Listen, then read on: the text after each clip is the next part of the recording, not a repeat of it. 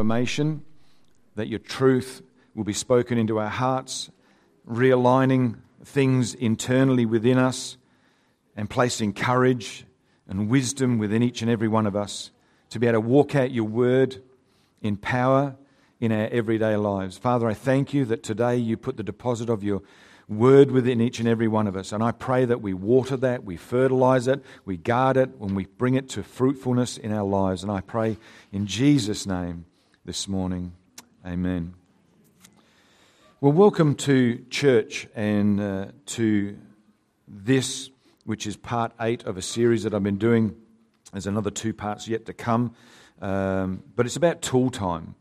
Um, I, I, felt God uh, speaking to me through a book, and it was a powerful book that um, I, I, thought it's a shocking title for a book, but uh, the, the simplicity and the practicalness of the stuff inside the book was absolutely transforming for me in the way that I've uh, approached uh, talking with people about Christ. Uh, the book is The Nine Arts of Spiritual Conversations, and it walks through uh, nine simple, practical things that every single person can do to have a spiritual conversation with someone who lives different from us and who may believe different from us. Um, 1 Peter 3:15 says, "Always be prepared to give an answer to everyone who asks you to give the reason for the hope that you have, but do it with gentleness and respect. And, and I don't know about you, but you've probably experienced it to, some level uh, at some point that uh, we've heard stories of, of people doing evangelism on a soapbox on a street corner and telling everybody that they're going to hell unless they uh, give their lives to Christ. And, and I, I, personally uh, think that you know, there's something intrinsically wrong when the church is only known for what it's against instead of what it's for. And it's my heart that we would be known as a church that people would know what we're for.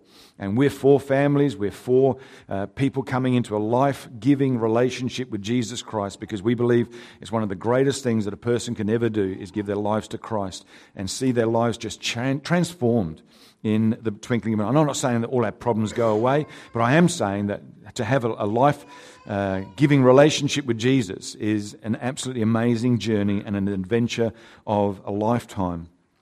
And, uh, and, you know, as we start to, to live our lives and we start to follow Jesus, like he, gives us the invitation, come and see, and we go on this journey with him. Uh, it, our lives do become different. We're not the same people that we were, praise God. You know, I, needed to change. There was something, people say that, you know, oh, you're just getting brainwashed as a, as a Christian. Well, I've got to tell you, my brain needed washing as a Christian. Uh, so, uh, as a Christian, because you know sometimes you get saved but you know the, the mind's not sanctified and, and you need to do some things a little bit differently so there's this we go on this journey where we, we start to understand what god's doing and we, we, we demonstrate a different life and, and sometimes in our lives we have people say to us you know because they see something different about us we, they see a different attitude maybe they, they see a graciousness or a, a servant-heartedness or they see something that's, that's you know it's outside of the norm and they come to you and they say what is it that's different about you? There's something different. I can't put my finger on it, but there's something different about you. What is it? And that's an open door for a person to walk through and say, you know, well, I've got this thing about my life, this person about my life that has helped to, to transform me into the person that I am. And it would be our prayer that we would hear them then say, I want what you've got. I, I, see that there's something different about you that is attractive enough in, in you that I, I say to myself, I want what you've got. And we can then lead them to, to a relationship with Jesus and they commit their lives to a process of discipleship and transformation. And that's our heart. That's why we've got a salvation board. We're praying for people that we can uh, introduce to, to Christ in that way. So, this series has talked about nine simple arts of, uh, of spiritual conversations. We talked about noticing and praying and listening, asking questions, of loving and welcoming uh, as a part of this so far. And there's some other things that we're going to talk to about as well. I've, I've uh, put these, these practices, these, these arts, for want of a better term, into practice. Uh, only uh, last week, it was my incredible privilege to sit down after running 5Ks on a Saturday morning at the park run. And, and I'm sitting on this, this low wall and I'm trying to, to get my breath back. I'm trying to swallow my heart because it keeps wanting to jump out of my mouth because uh, I've put in a hard one. And uh, I'm sitting down next to a guy that uh, I've become friends with uh, uh, through the process of the park runs. And we're just sitting down talking to each other. And, and he's saying, So, uh, what made you want to be a pastor? Because he found out that I was a pastor. And I, I started to explain that. And, I said, you know, he says, uh, uh, some things about religion and and that whole deal. And I said, Well, what do you do for a, a living? And I started to ask him some questions. And, and he's a, a, a, molecular biologist by trade, and he's working towards, I don't know which is, is higher, but he's going for the, the top end of, of educational uh, experience. So I'm not sure if it's a doctorate or PhD, one of those. He's, he's he mentioned both of them in the conversation. Um, but uh, his, his, his, his field of study is in finding a cure for cancer. And I said, Mate, uh, we're on the same path. How, how, how uncanny is that? We're on the same path. He's, you're doing it from a scientific point of view. I'm doing it from a spiritual point of view. What a great conversation to have. But we do that because our eyes have been opened to a simple, practical means of asking questions and delving into and showing genuine, genuine interest in, in what he's doing and what another person's doing. We're asking because we, we're, we're interested in them, we, we value them enough, not because we want to see them saved, although that's part of it, but because we're interested in them as a person. And when we start to show genuine interest in them as a person, they tend to sit up and take notice more realizing that they're not a project, that we do genuinely care about them. And that's the same with this, this gentleman that I was talking with. Just an incredible guy, so servant hearted, so community minded. He volunteers at the park run and does some amazing things. And that's the thing that we're talking about. So these, these nine uh, arts are simply tools or utensils that we can use to reach someone that God has placed within our reach to be able to talk to someone and have a spiritual conversation with them. Now, I've spoken about many tools that we could use. I've, I've brought toolkits up the front. I've brought a couch up the front because that can be a tool. When it, we're talking about the, the, the, art of hospitality, a couch is a tool. Uh, who knows that chocolates are a tool? Uh, I'm so glad they're a tool. I'd love to use that tool of chocolate right now. You know, so this morning I want to give you uh, uh, just maybe some stretch your imagination a little bit, but I've got a couple of pens, a pencil, a notepad, and an eraser. Here, these are tools. I'm not sure if you're aware of that, but these are tools that we can use in communicating. They're tools that we can use to uh, write a note, write an apology, write a shopping list, we, we can use them as a tool to uh, write a love letter. Husbands, when was the last time you wrote your wife a love letter? Don't ask Jane that. It was a few weeks ago, actually, but there you go. So we can write a poem, a story, but they're tools that we can use to communicate something. When we learn how to write, when we learn how to put words together, it can be an incredibly powerful tool.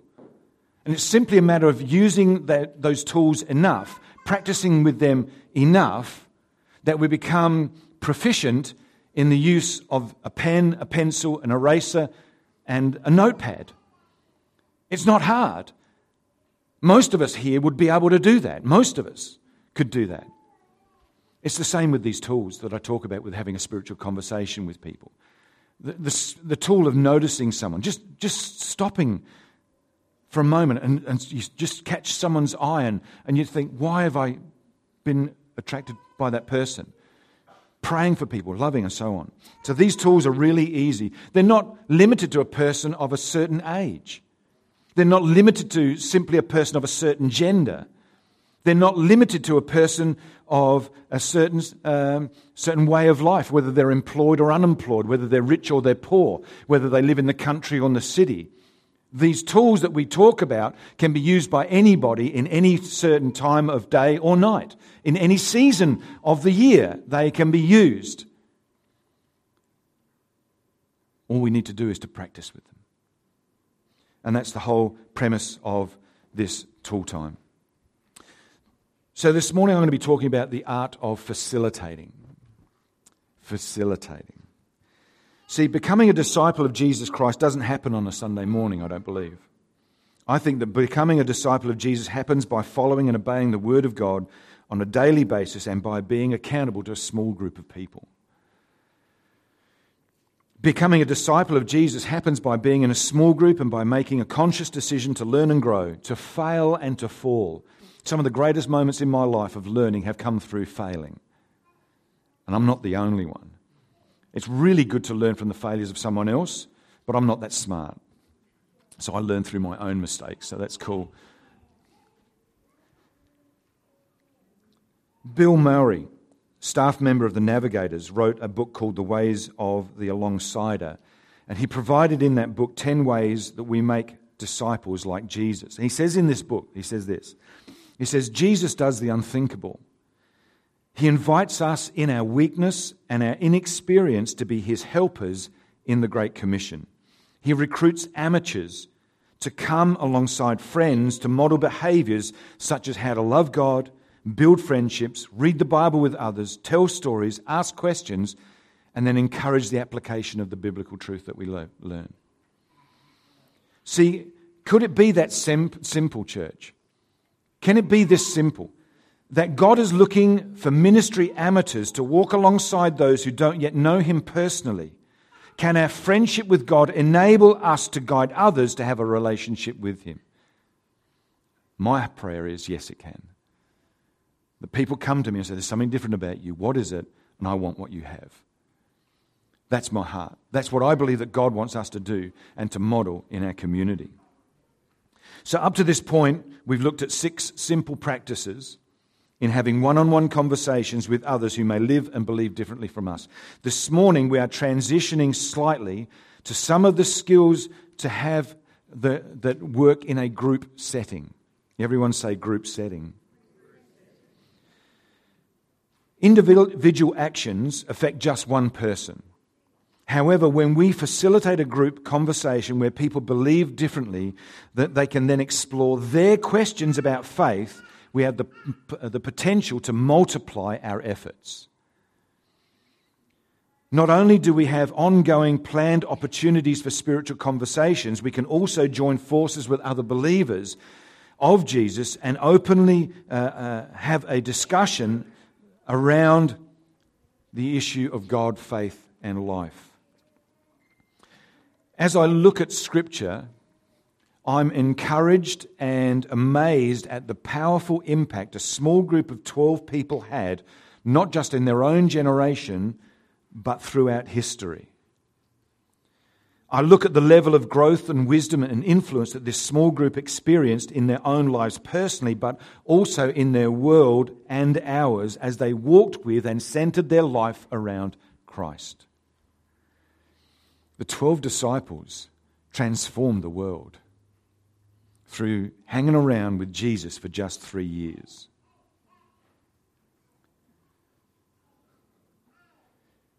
So I'm going to ask us this question this morning. And, you know, th- there's some sermon notes that are available for this morning's message. And if you haven't got any, please let us know and I'll make sure that we can get some into your hand. But this question I have is what could God do with us as a small part of a small group of people who are committed to a process of discipleship as we follow and learn from Jesus and His Word?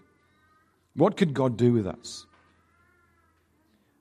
Most of us, I think, learn when we discover truths for ourselves through a well facilitated process. This means being part of a group or facilitating a group where learning and discovery are the objectives, not being an expert and thinking that we know it all.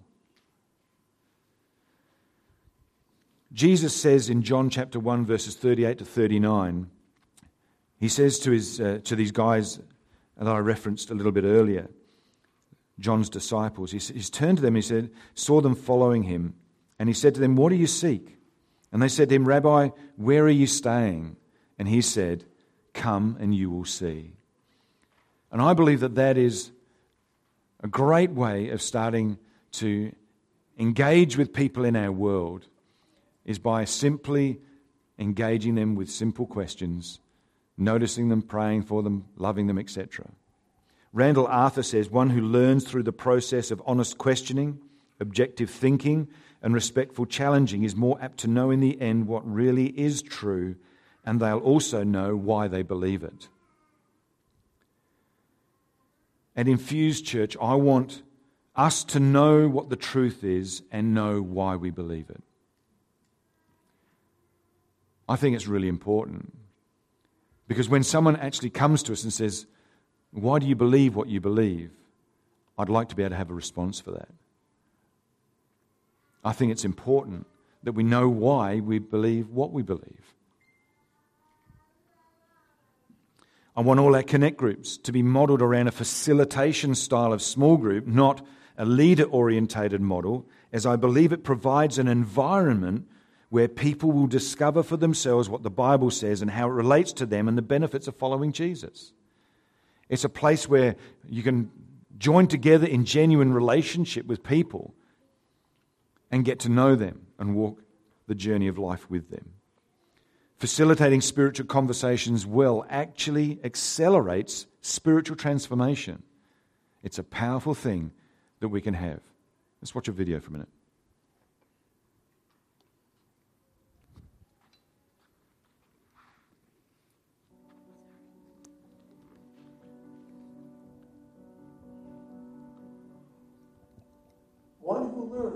Process of honest questioning, objective thinking, and respectful challenging is more apt to know in the end what is really true.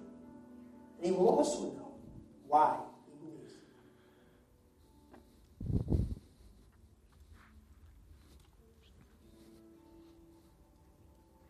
Years ago, I worked as a Bible teacher in a Christian school. This meant that I taught the Bible Old Testament, New Testament, ethics, and a class called Reformed Theology. Now, part of Reformed Theology was teaching on prayer. I got to tell you, I gave some great lectures on prayer. The biblical examples of prayer, techniques for prayer, the history of prayer. My students could take tests and quizzes all day on prayer and do really well. But I realized something was missing. In order for my students to really know how to pray, they would have to experience so I changed my philosophy. I declared every Friday to be prayer day. And instead of lecturing my students on prayer, we practiced praying together. The first week, we spent 45 minutes finishing the sentence, Lord, you are, out loud, offering our praise to God. When we were finished, kids told me they had a whole new understanding of what it meant to worship God and stand before Him. The second week, we went across the street to the church we laid in the sanctuary quietly, and I told kids for 40 minutes they were to listen for God's voice. When we were done, students had heard God say things to them that they had never heard before. And one girl told me now that she knew where she was supposed to go to college. The third week, we took kids and put them in the middle of a circle. We laid our hands on them and we prayed over them. On Monday morning, two kids couldn't wait to run back in my classroom to tell me that we should keep this praying thing going because they were at a party Friday night. They were about to do drugs. And then this prayer thing came up, and they threw the drugs in the fire. And they basically attributed that to us praying over them in class on Friday afternoon. Through these experiences of prayer, my students discovered for themselves what prayer was really all about. That's a lesson my lectures could never teach. Scottish theologian William Barclay put it like this it is only when truth is self discovered that it is appropriated. When a man is simply told the truth, it remains external to him, and he can quite easily forget it. When he is led to discover the truth for himself, it becomes an integral part of him, and he never forgets it. This whole concept, the idea of leading others to discover truth for themselves, is called facilitating. And it's something that God demonstrates throughout the Bible. For example, when Moses frees the Israelites from slavery in Egypt, let's face it, they're a lot like the Egyptians. They've lived there for 400 years. They've taken on Egyptian culture. God needs to change. He needs them to take on an identity that is consistent with being the people of God.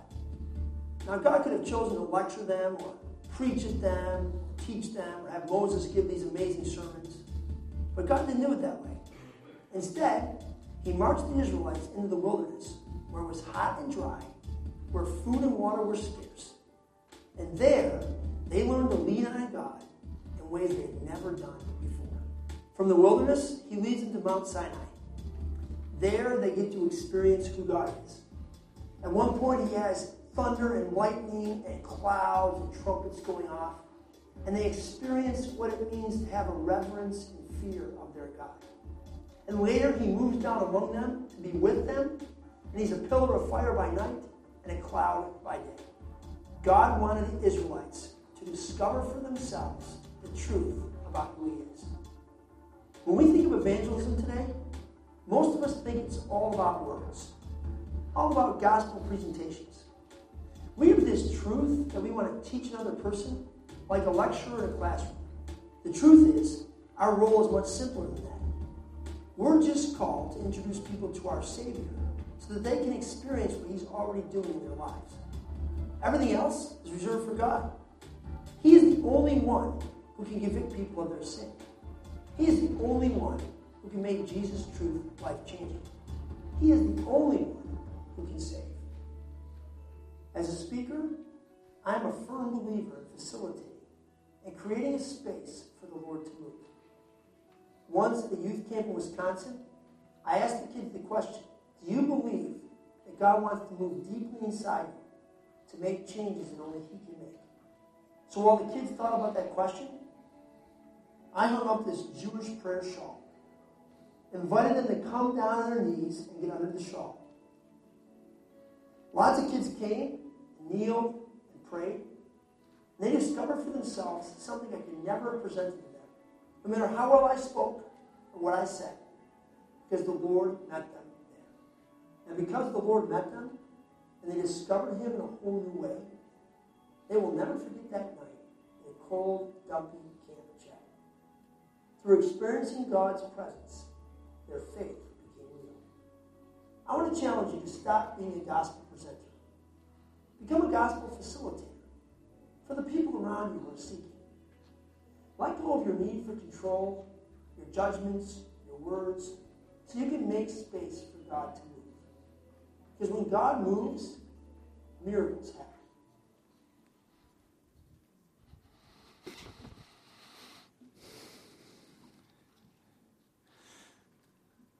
When God moves, miracles happen.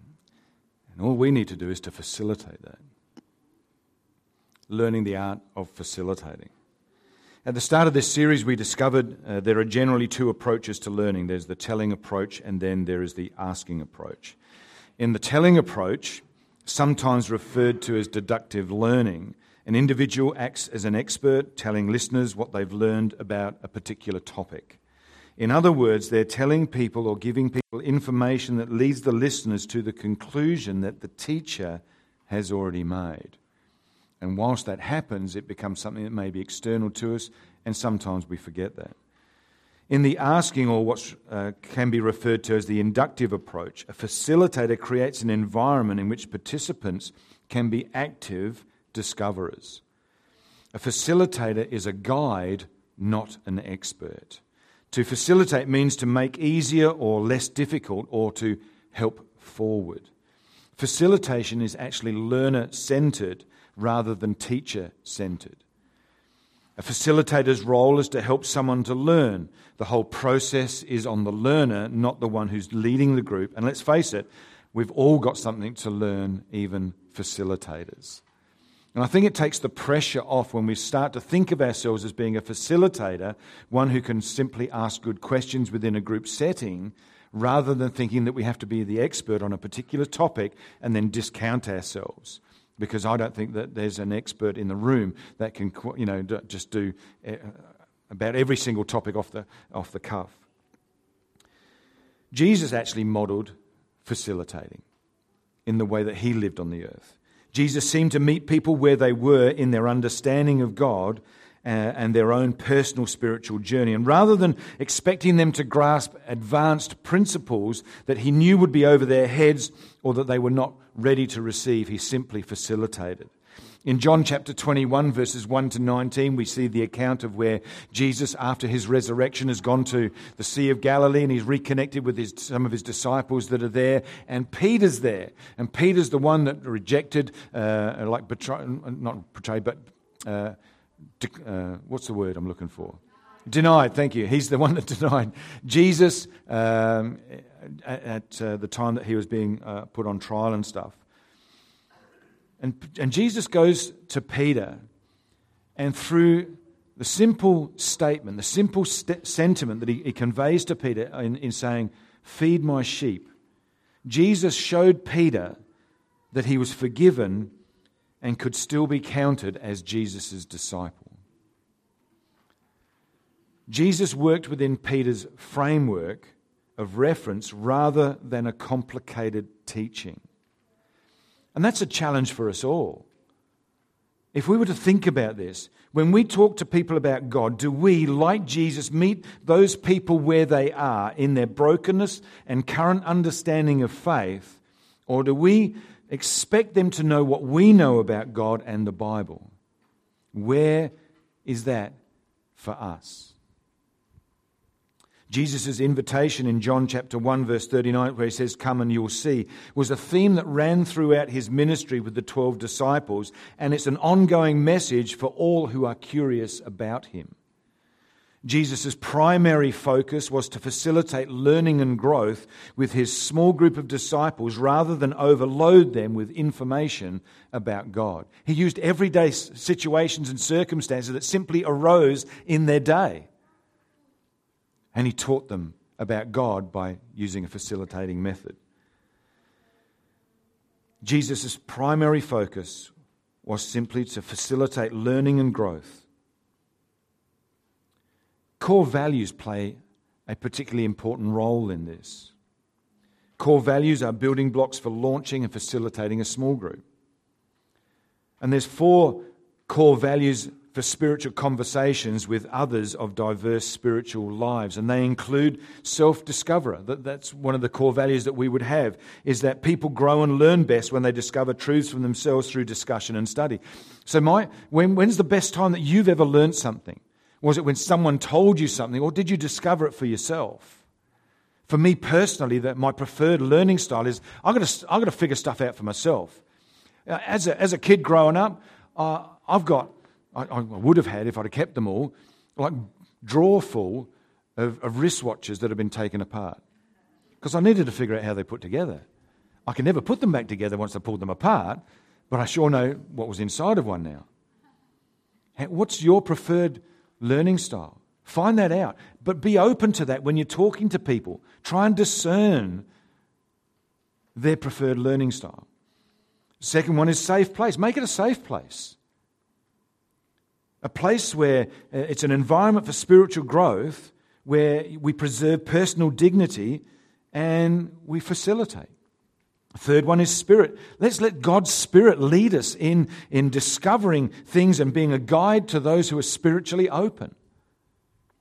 And, and why is it that I could talk to this uh, molecular uh, biologist about things of, of the spirit, knowing that we're trying to achieve the same ends but by different means. I pray with all my heart that he's successful in what he does. I'm not praying against him, I'm, I'm in partnership with him in seeing cancer defeated.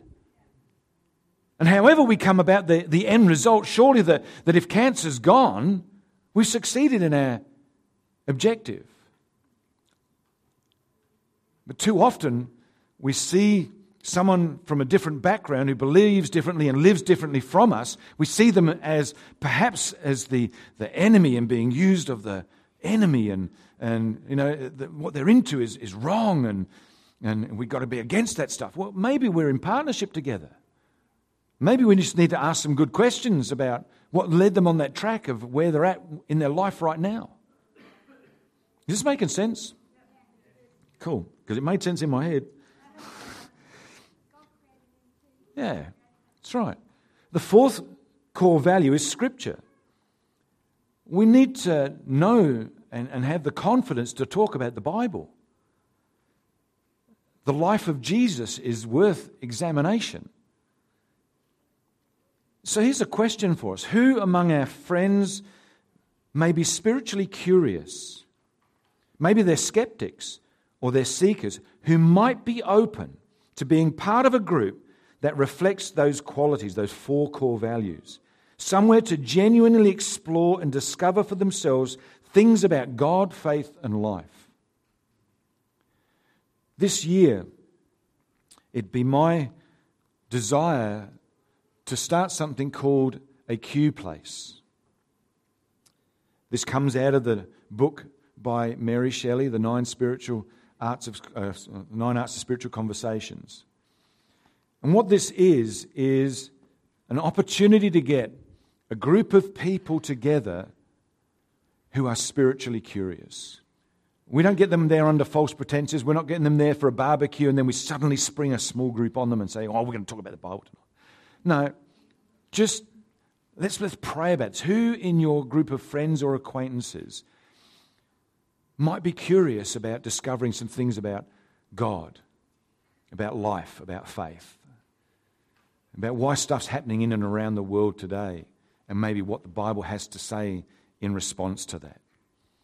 Because I think that if we can discern who those people are, and with a, maybe two other Christians, one or two other Christians with us, we could facilitate a group where people come to genuinely seek out answers about God, faith, and life itself. If you're interested in looking into that, come and see me afterwards. Because I believe that it has huge potential. Because it doesn't have to be done in a home, it can be done in a coffee shop, it can be done in a workplace meal room. It can be done in any variety of different places. And start to have a spiritual conversation with someone about God, faith, and life. Maybe even write down their names and begin to pray for them now. There's space in your notes to write those names down. Use that as a, a prayer list of people that you could actually pray for. Then there's Jesus was a facilitator himself. Throughout his ministry, Jesus allowed his disciples to see for themselves and to learn together as they discussed his actions, his teaching, his parables, and they wrestled together with what that meant. Some examples of that would be in Matthew chapter 16, verses 13 to 20, where Jesus asks his disciples a couple of questions. He says, Who do people say that the Son of Man is? In other words, what do you believe that everyone else is saying? But then he asks a question that drills down on these guys themselves. He says, well, Who do you say that I am? So he's discovering, he's facilitating a discussion about what they believe, and they, they have a discussion about that. Matthew chapter 18, verse 12. Jesus asked his disciples, What do you think? If a man owns 100 sheep and one of them wanders away, will he not leave the 99 on the hills and go look for the one that wandered off? I wonder what discussion came out of that with the disciples. They're saying, Well, why should we go after the one? I mean, they, they wandered off. It's their fault they're in the predicament that they are in now. Why should I go and chase after them? I wonder what sort of conversation that they had around that in Luke chapter 2, verses 46 to 47. Three days later, Jesus, okay, as a 12 year old roughly, they finally, his parents, uh, Mary and Joseph, finally discovered Jesus in the temple, sitting among the religious teachers, listening to them and asking questions. And all who heard him were amazed at his understanding and his answers. What if we uh, uh, uh were to adopt a learner centered way of facilitating conversations with others? If we did, wouldn't it benefit everybody? Through genuine interest, a genuine curiosity, a, a genuine uh, desire to know more about someone else than we already know. By doing that, we place value in their relationship.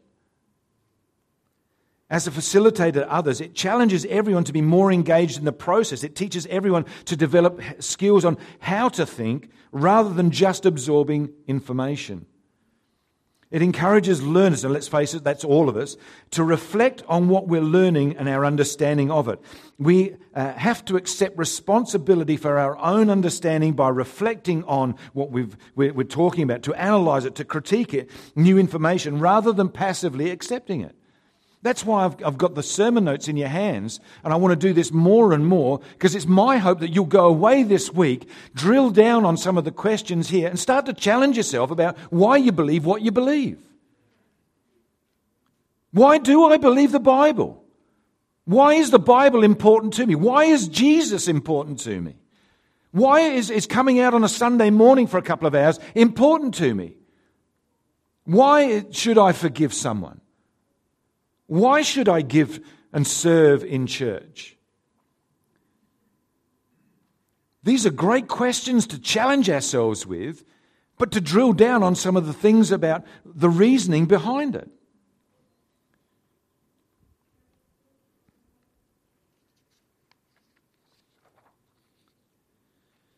Because if we're not, if we're not drilling down, are we really growing as a Christian?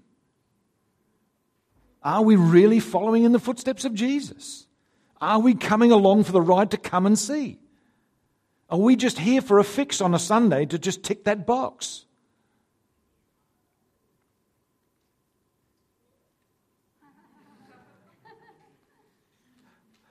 I love yous. But I love you enough to say, you know what? We need to challenge ourselves sometimes. We need to slap ourselves up the side of the head and say, wake up. Why am I here? Because I want to be more like Jesus.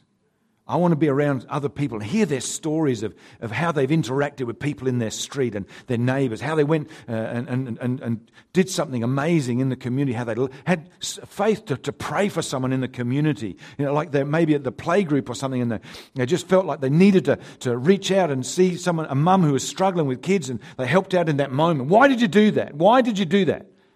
Because you believe that Jesus would have done that. Educators in the 21st century are learning the principle that characterized so much of Jesus' approach that people learn best when they discover truth for themselves. The success of the disciples could it be attributed to the fact that Jesus drew out of them what they truly believed and helped them to discover truth for themselves? Why was it that Jesus, uh, that Jesus says to, to the, the, disciples, you know, uh, to, uh, after he's given this great big um, story about drinking my blood and eating my flesh and stuff like that, and, and uh, uh half his, uh, well, most of the people left, and, and then Jesus turns to the disciples and says, Are you guys going to go too? And Peter says to him, he says, Where else would we go? Only you have the words of life. How did he know that? How did he know that? What brought him to that realization that Jesus has the word of life. Because he was on a journey with Jesus and Jesus drew out of them and revealed himself to them in those moments. He facilitated conversations. This week, there's some homework.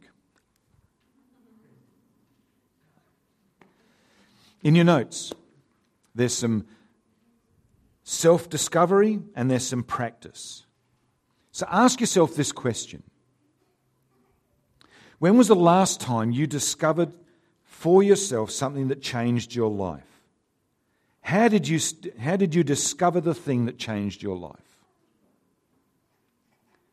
Then there's some practice.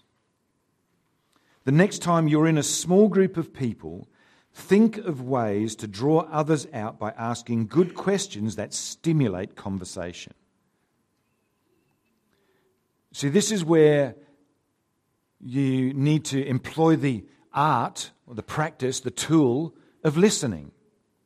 You're listening because you want to then frame a question around what you've heard, not a question around or a statement around how you can better their story.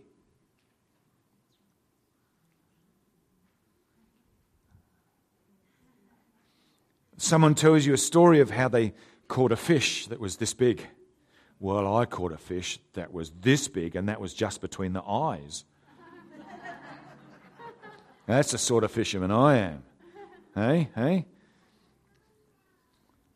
We need to ask questions based upon what we listen to and what we hear. So then we draw out the conversation. We draw people out. We start to get to know people. When we start focusing on ways to get people talking about a topic, and it doesn't have to be spiritual matters that you talk about, you'll be surprised how they will respond to the invitation to engage with others if they believe that you are interested in hearing what they have to say. People open up when we show that we're genuinely interested in them as a person. People do learn best when they discover truths for themselves. And a facilitated small group process is guided by the Holy Spirit is the ideal environment for a spiritual transformation. By facilitating discovery of biblical truths within a relational or supportive small group, you provide an opportunity for people to engage fully in the process of learning. Coming up in uh, not this Saturday, but the following Saturday on the 20th of January, if you're genuinely interested in how to start a Q place or facilitating one of our small groups here at Infused Church, I'd invite you to come along from nine, sorry, from 10 until 11 on that Saturday morning. It will not be any more than an hour, I guarantee it. Trust me. But if you're interested in, in hosting a, a Q place, facilitating a Q place, or facilitating a small group, come along on that Saturday morning. I think you may be interested. I know that it will challenge you but it's a great challenge. My heart is that people would come up to us as a church, as a people, and they'd see something different about us. And they'd say, What's different about you? We'd talk to them. We'd have the courage to, to use the tools that, that God's placed within our reach simple tools that everybody can use at any time of the day or night and we can engage people in a conversation about spiritual things. Who'd have thought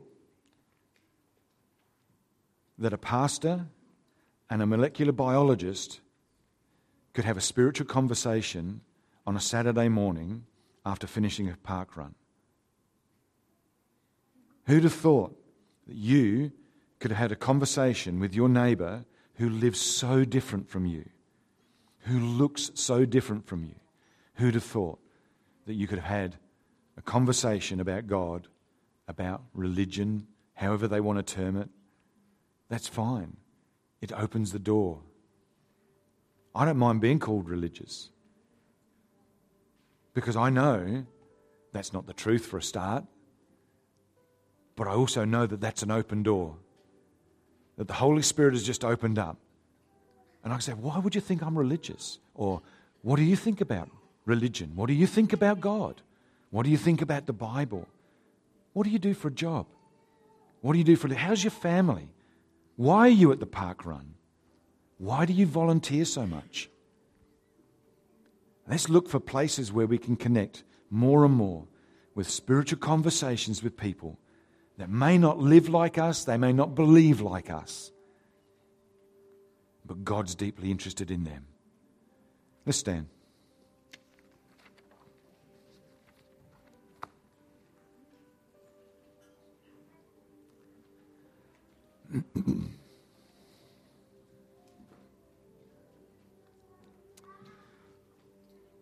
I hope you got something out of that. I did. Heavenly Father, I thank you for your people today. I thank you for the goodness of God that's in them and on them and around them.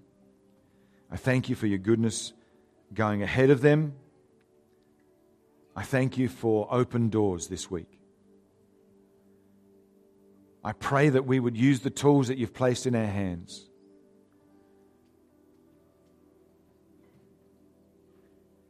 I pray that we would have the courage to step through and across the threshold of doors that you open this week, Lord to engage someone in a spiritual conversation and just to love them, just to love them, just to find out more about them and to show genuine interest in them. Heavenly Father, help us to have those conversations this week. Help us, Lord God, to start to talk more and more about you as much as we talk about the football, sport in general, life. Help us to have conversations about you. Help us to do that, Lord. Help us to have that courage, I pray. In the wonderful name of Jesus.